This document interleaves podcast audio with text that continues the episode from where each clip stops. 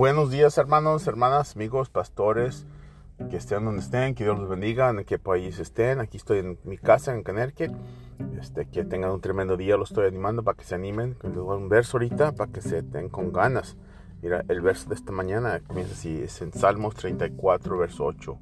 Dice, prueba, prueba y ve que el Señor es bueno. Mucha gente no sabe eso.